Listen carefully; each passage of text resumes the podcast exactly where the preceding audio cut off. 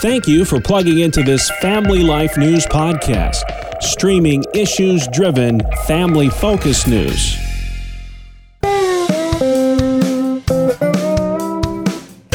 This is Family Life Hometowns, a chance to get to know the stories behind the cities, towns, villages, and burgs that make up the Family Life listening area. We take a look at their history and learn what makes them special. Today, we spotlight Lewiston, New York. Located along the east bank of the Niagara River, Lewiston lies just north of Niagara Falls. And the way geologists tell it, those world famous falls actually got their start at Lewiston before erosion brought them south to their current home.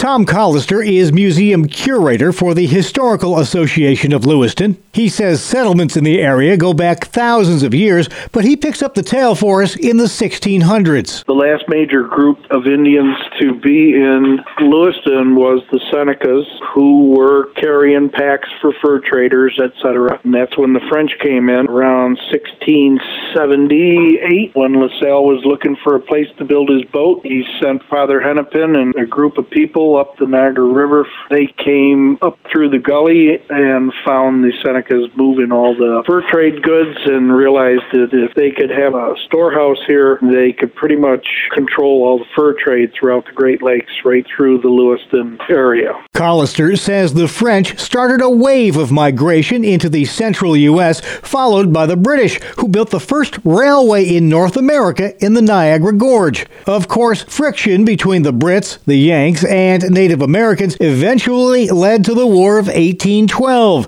Ground zero, Lewiston. Supposedly, the first major battle of the War of 1812 was here in Lewiston.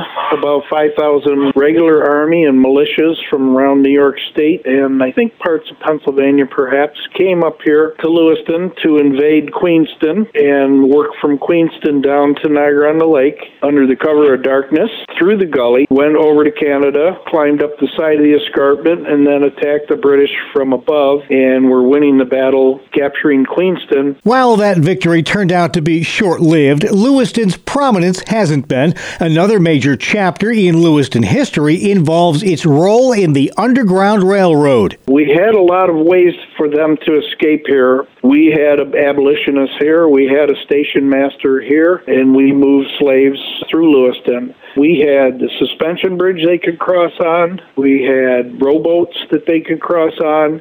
We have a story of a man stealing a barn door and trying to uh, row himself across on that. The river is slow enough down here where someone could actually swim across if they had to. Fast forward to the 1950s, and Lewiston became known for something that remains a prominent feature today the Robert Moses Niagara Power Plant. Most people know that Schoellkopf Power Plant fell into the Niagara River, and that was a major power producer. And New York State had to do something quickly to get power back to the cities down east. So they hired Robert Moses, and he came here and he, through eminent domain, ripped up the whole uh, southern Lewiston area to build the power plant. They took all the spoils from that power plant and filled in the back portion of Lewiston, which had been a big bowl below the escarpment and it's what you see today as Art Park. The Power Project was created in a 24 7 effort in just over three years, a project in which 20 workers died. While there's no denying that urban planner Robert Moses was a maven, he was also a divisive figure to many. I'm sure that the people of Lewiston and many people in Niagara Falls were not happy with how he just came in like a whirlwind and took things and destroyed things. He destroyed a lot of our historical areas over there in the art park area. I'm sure he did the same in uh, Niagara Falls.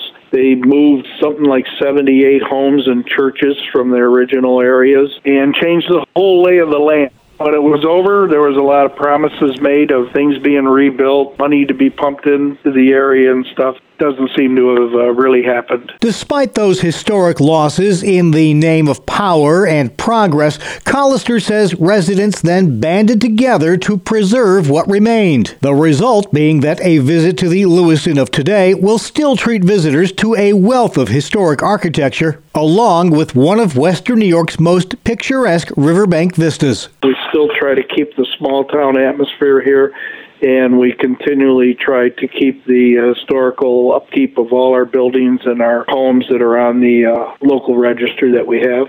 And I think everybody in this area realizes what's going on with the Frontier House now being uh, restored. It's on the national register, and hopefully it'll be open in a couple uh, years. That's the place you recognize.